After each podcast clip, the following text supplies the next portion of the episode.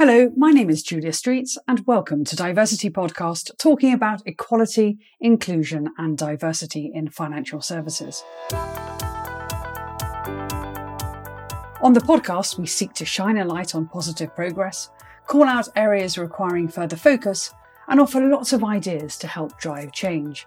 And today, I'm joined by Georgina Philippou, Georgina is the Chief Operating Officer and a member of the Executive Committee at the Financial Conduct Authority, known by many as the FCA.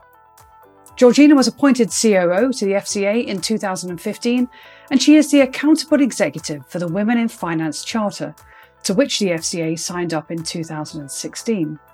She has held many senior tenures, which have included Acting Director of Enforcement and Market Oversight, Director of Strategy and Delivery in the Enforcement and Financial Crime Division, and for some eight years, Georgina chaired the Committee on Enforcement and the Exchange of Information, as well as its screening group at IOSCO, the International Organization of Securities Commissions. Georgina chairs the Executive Operations Committee with wide reaching responsibilities for monitoring the FCA's use of resources, for risk management, its operating platform and resilience, and of relevance to today's discussion, people and culture. It is perhaps not surprising, therefore, that she also chairs the FCA's Executive Diversity Committee, and we're delighted that she joins us to share her insights, experiences, and perspectives. Now, it would take more than a lockdown to stop DiverCity Podcasts from talking about the importance of D&I, and in this episode, we're recording this remotely. So I should flag that the sound quality does wobble a little on occasion. However, in my opinion, it simply does not deflect from the rigour nor the tenor of the discussion with Georgina today. Georgina, it's a pleasure to have you on the show. Thank you so much for joining us. So, 2020, what's your main focus for this year been, and has that changed since uh, COVID? Thank you very much for inviting me, Julia. I'm really happy to be here talking about diversity and inclusion. Um, 2020 has been a mixture of carrying on old strategic initiatives and introducing new ones. So we've got very active programs of work on all of the protected characteristics plus social mobility at the FCA. So our three main strategic priority areas, which continue right through this year, are ethnicity, gender, and social mobility. And looking externally, we continue to look at what we can do under our public sector equality duty to encourage and promote diversity and inclusion right across financial services. Of course, the recent horrible events in the US with the death of George Floyd has given us a lot to think about on top of that. We're listening to our black colleagues at the FCA and we're working up a series of actions to further progress our D&I strategy. Wonderful. Thank you. And I know we're going to come back to the question of uh, the race at work charter that, that comes up later on. And yeah, I know you've got some very clear targets as well on that. So we'll come back to that for sure. Thank you very much. That, that, that's very helpful. And, and I'd be really interested to know, has anything changed of late in terms of the impact of COVID or anything you're thinking about? Or is it very much focused on those three key areas and continuing the program of work?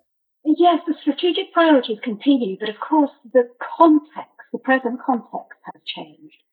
So we're very aware of the fact that COVID has had a greater impact on the BAME community. And we're working to support our own employees through that at the FCA. 26% of our workforce is BAME. So this is something which is very close to home for us as an organisation. The COVID crisis meant that our focus has moved to inclusion. So for everyone, there's been a huge focus on mental and physical well-being. So for example, we had a mental health month for the whole of May rather than just a mental health week, because we know that mental health is so important at the moment. And we had senior leadership engagement, we had webinars, we had a full calendar of events, which we're going to continue indefinitely and we've produced toolkits on working inclusively for our line managers. We've also done a survey of all of our staff to understand what their issues and challenges are when working remotely so that all of that information can help shape supportive strategies as well. And we've learned an awful lot from that, which we're feeding into our strategies. And of course, the FCA regulates um, and supervises the conduct of 50,000 firms in the UK, uh, all of which are providing financial services and products to UK and international customers as well. And I sort of think about the, the leadership position that, that you take in the industry as well. And so, what guidance do you give to your membership firms, if we can call them that? And in terms of, you know, are, are there rules? Is there guidance that the industry should follow? Yes, 50,000 firms, about 100,000 individuals as well. And we've said for a very long time that we think there are two key drivers of a healthy financial services sector. And these two key drivers are number one, business model, and number two, culture. Um, and we have also said that a healthy culture is one which is purposeful and safe for employees to speak up. This means a listening culture where inviting diverse ideas and diverse views can lead to earlier identification of issues and more innovative solutions for those issues. Where there's a sense of collective ownership, a sense of team spirit for the actions and behaviours of the firm, and where people don't fear being punished or ignored if they speak up. And research and studies support this view. They show that diversity has a positive impact on the bottom line because robust decision making comes from challenge. And to get challenge, you have to have different voices around the table. It sounds simple to say, but can be really difficult to, to put into practice. And that's where we can come in as a regulator. So we've been engaging with regulated firms and talking to them about why what we call non-financial misconduct matters in terms of culture. For example, we sent a Dear CEO letter to wholesale insurance firms earlier in the year which was about non-financial misconduct. And the key points we made in that letter were, well, number one, non-financial misconduct is wrong. It creates an unhealthy culture. And while it might not be a breach of any of our specific rules, perpetrating or allowing non-financial misconduct can show that an organization has a poor culture or that an individual is not fit and proper to be employed in financial services. The senior managers regime plays an important part in all of this. It means that we approve senior managers who are performing critical roles in the firms we regulate, and it allows us to consider as part of that process non-financial conduct, including the approach to diversity and inclusion. For example, we ask questions about whether boards are diverse the layer below that is that firms have to certify that other key staff are fit and proper, and we expect firms to take the same kind of approach. All of this means is that senior leaders are responsible for the culture in their firms and the behaviour of their employees, and there isn't any escaping that. And there's a fascinating discussion, isn't there? I'm, delighted you mentioned about the senior manager regime because I hear this come up more and more about the responsibility for culture very much sitting on the shoulders of, of, of the leadership teams and, and be able to call out, have a call out culture. Um, and are you, are you seeing that organisations are really stepping up to that, or, or is your opinion that it's still one of those uh, areas where perhaps people haven't cottoned on to how accountable they are?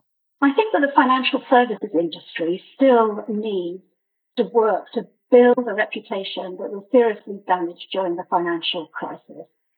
Um, and every mis-selling scandal that you might read about or any other kind of misconduct reminds everyone that there's still some way to go, particularly in some firms or in some sectors, which are sullying the industry for all the firms and sectors where culture and behaviours are taken seriously.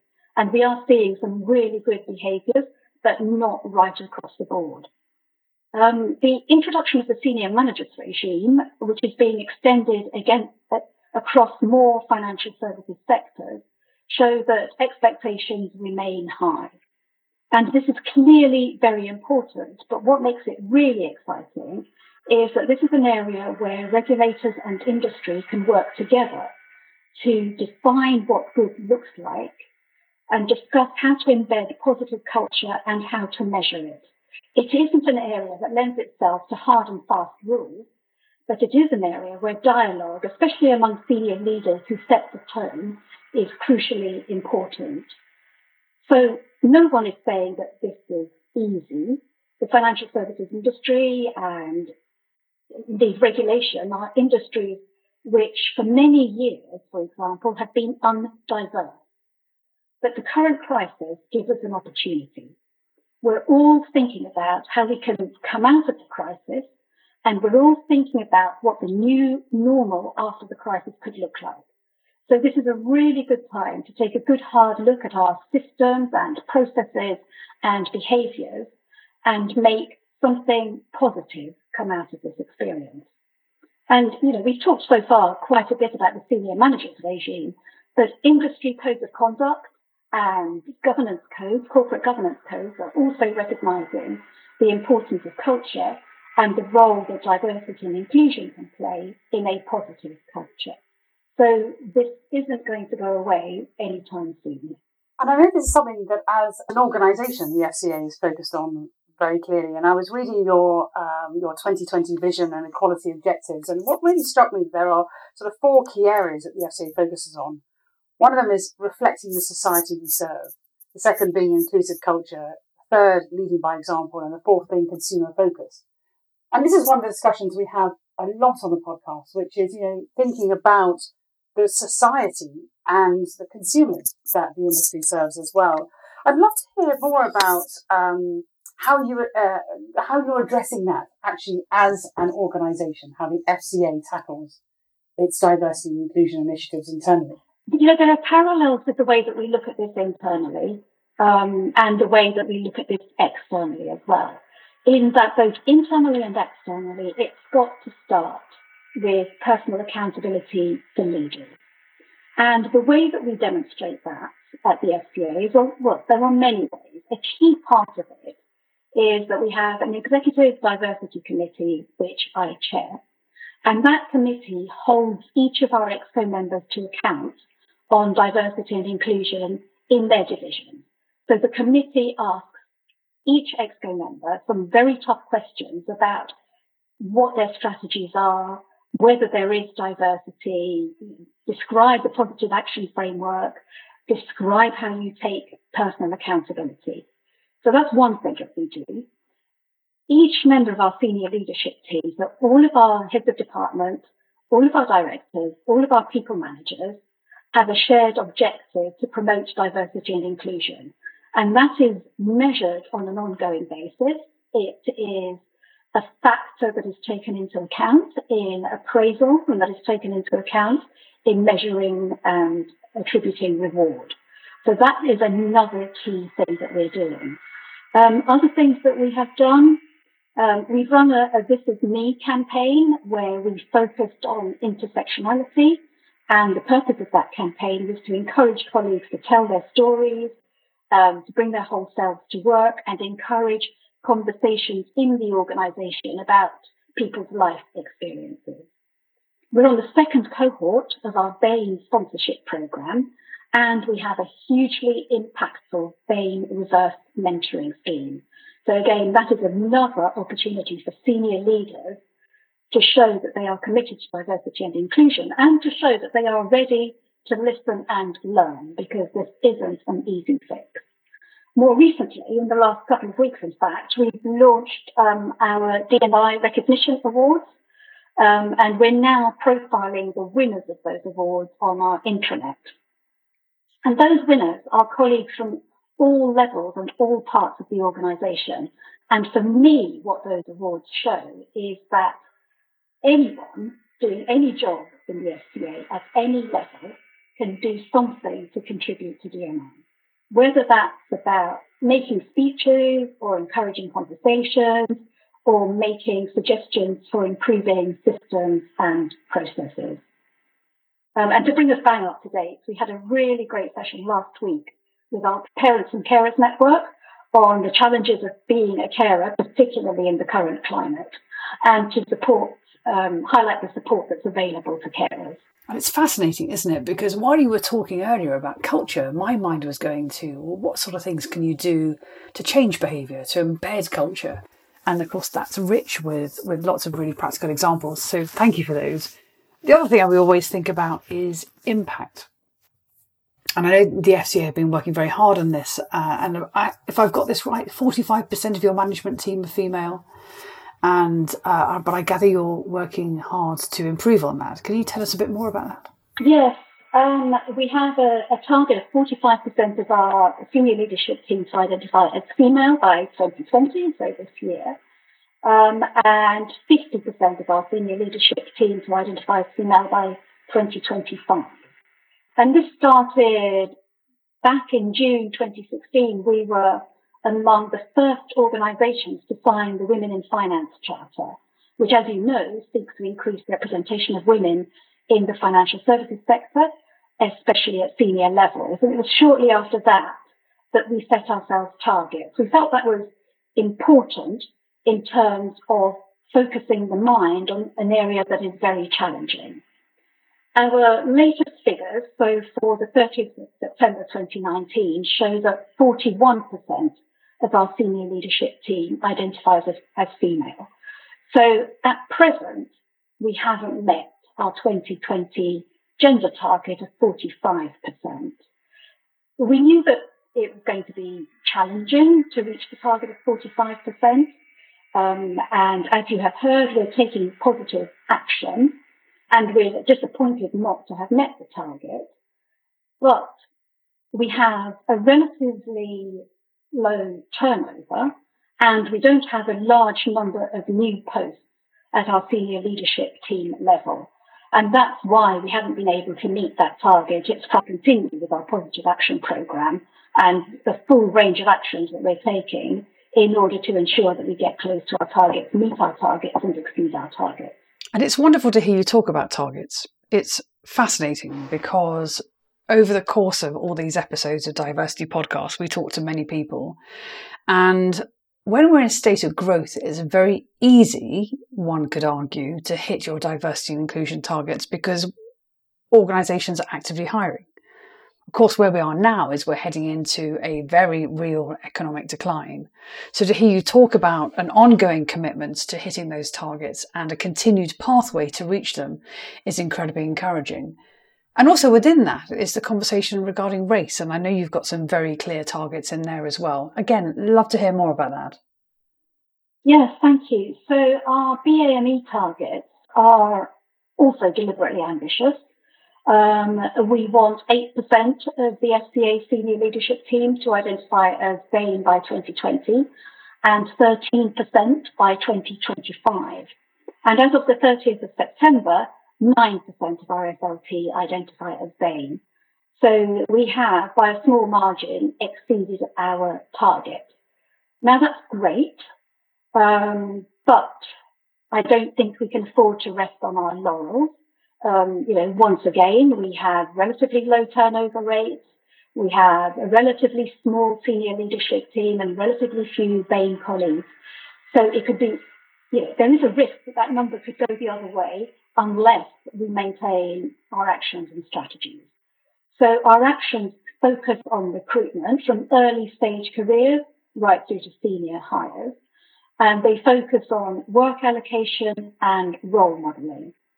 We're now on the second cohort of our BAME sponsorship program. And as I said, we've also introduced a BAME reverse mentoring scheme, which is proving hugely impactful.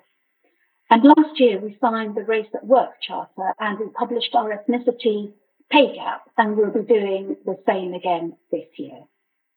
Um, you'll have done your research, you will know that our BAME pay gap in 2019 was 28.7% median and 27.2% mean, which simply proves that we cannot rest. We have to keep going. I should emphasize that the pay gap isn't really about equal pay for equal work. But what it shows me is that we have too many BAME colleagues in relatively junior positions, and we need to think very hard about how we allow those colleagues to thrive and to progress through the organisation and translate the diversity that we have at the relatively junior level into true diversity at senior levels too. And Georgina, you touched on this a little bit earlier. I'd love to come back to it around the topic of race and some deep seated concerns about societal, individual, and institutional racism.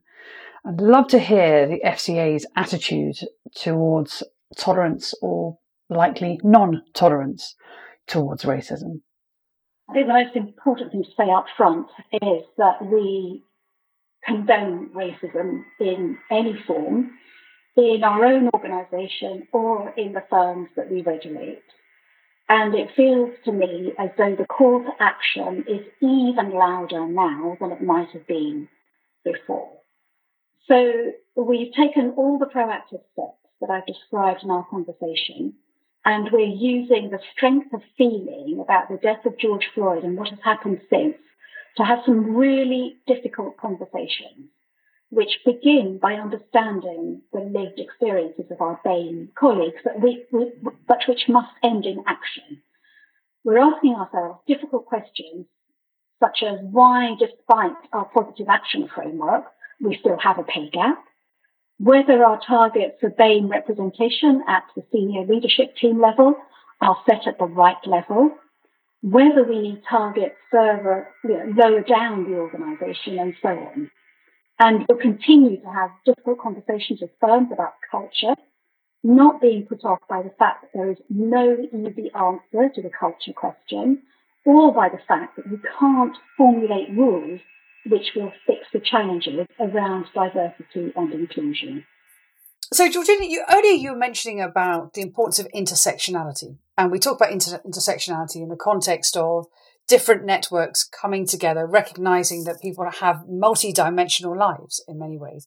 Um, also, we hear a lot of people on the show talk about the importance and the power of networks as well encouraging people to have conversations and about promoting awareness and also tolerance, going back to your previous comments as well.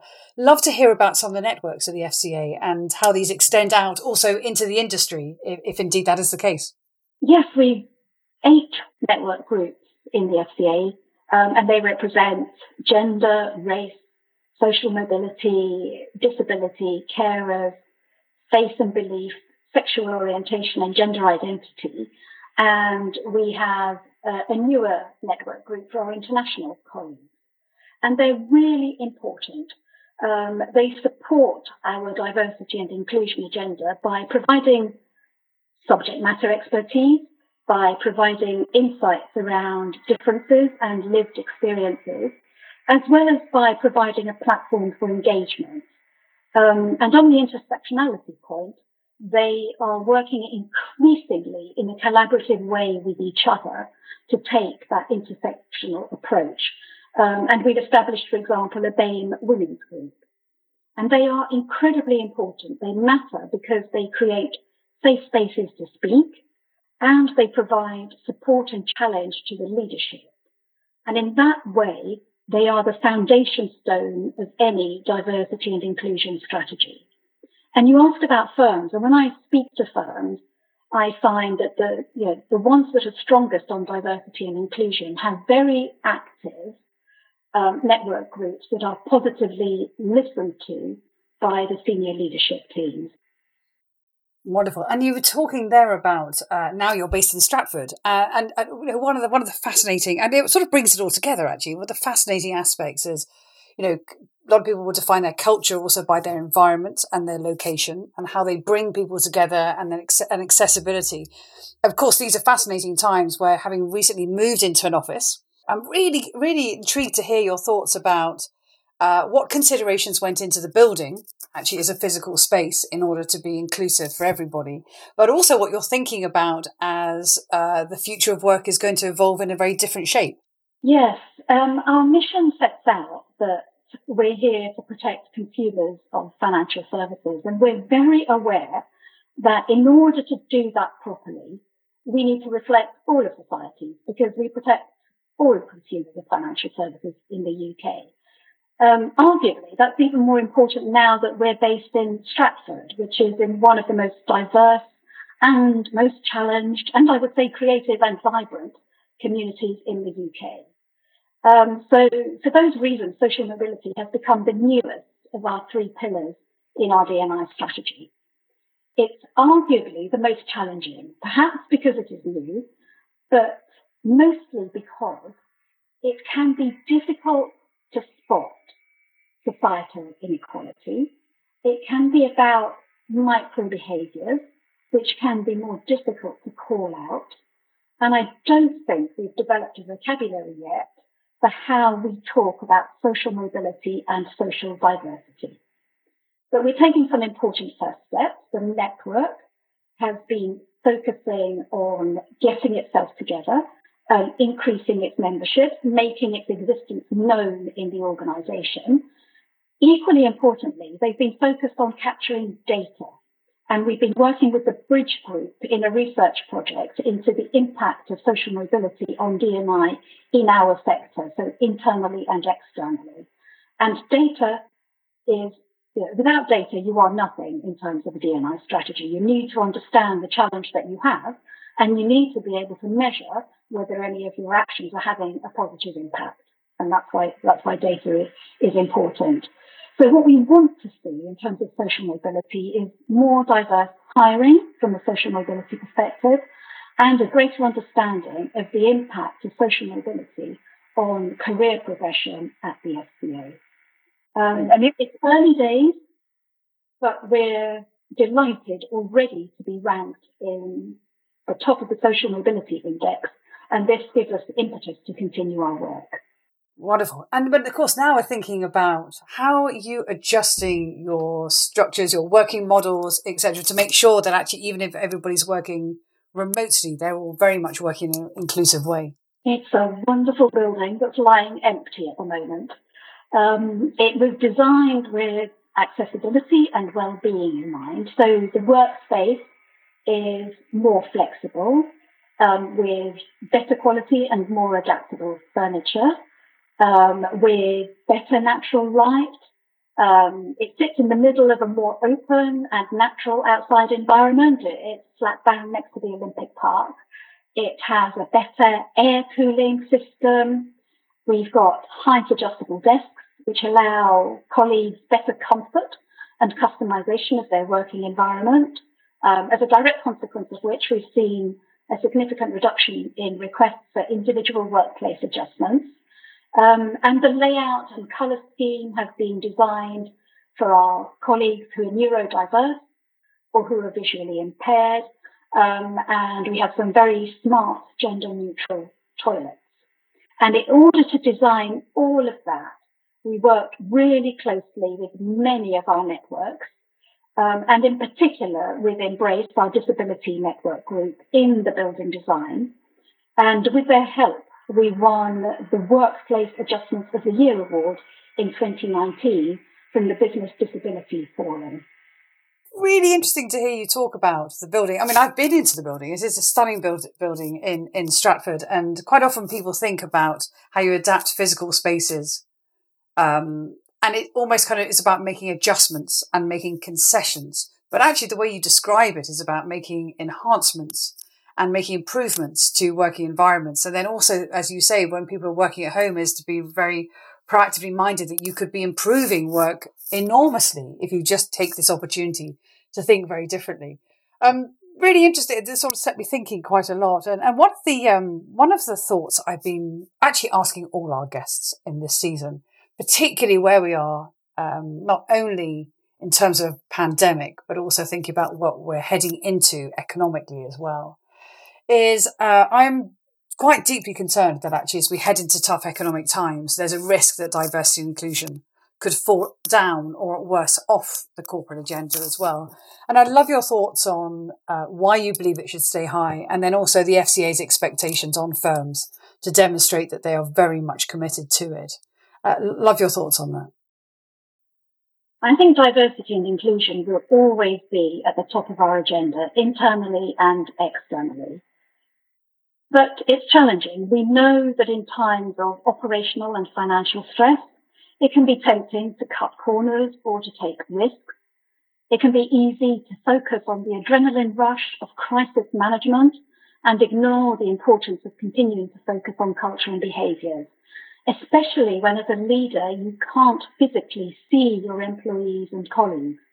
So how do you define how things are done around here, which is the, the, commonly accepted definition of culture? How do you define how things are done around here when there isn't a here? Um, how do you know what kind of shadow you are casting as a leader if we're all sitting separately in our own kitchens and bedrooms and studies. One thing we do know is that when stress goes up at an individual or at a corporate level, then conduct risk goes up too.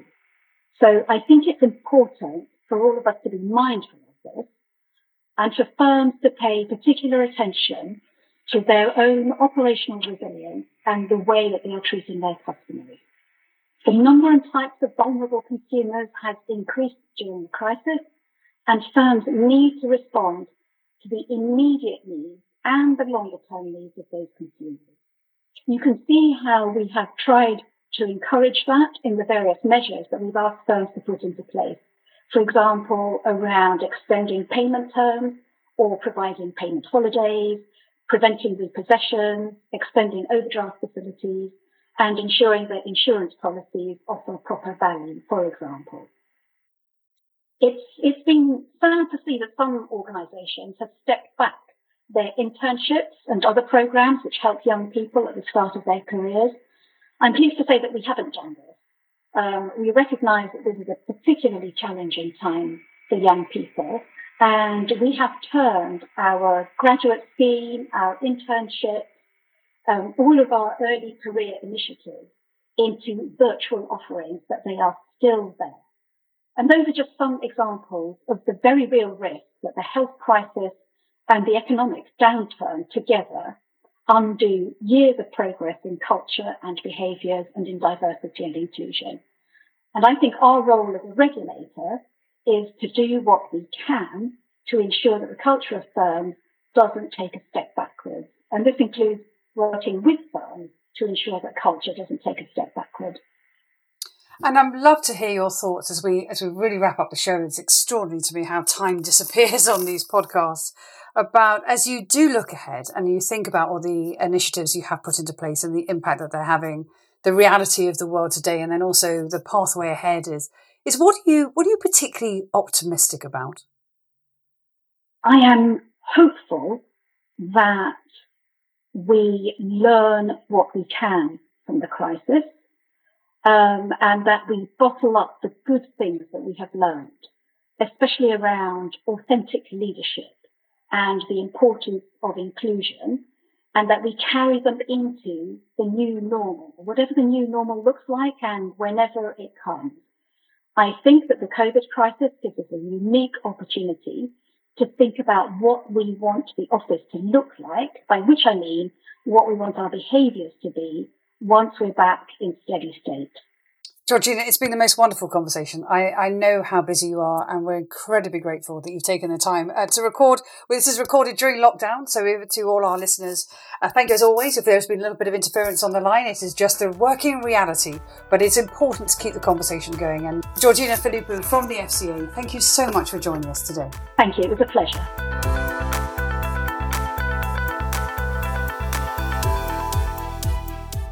This episode of DiverCity Podcast was produced by me, Kieran Yates, on behalf of Julia Streets Productions. Thanks to Cynthia Akinsanya for her insights. You can find out more about the guests on this week's show on our website, divercitypodcast.com, and that's diversity with a C, not an S. Whilst you're there, you can also sign up to our newsletter for all our latest updates. All our episodes are available in Apple Podcasts, Spotify, or your favourite podcast app.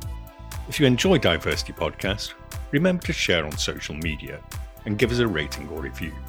It really helps promote the show to a wider audience. Finally, our Twitter handle is at DiverCityPod. Thanks for listening.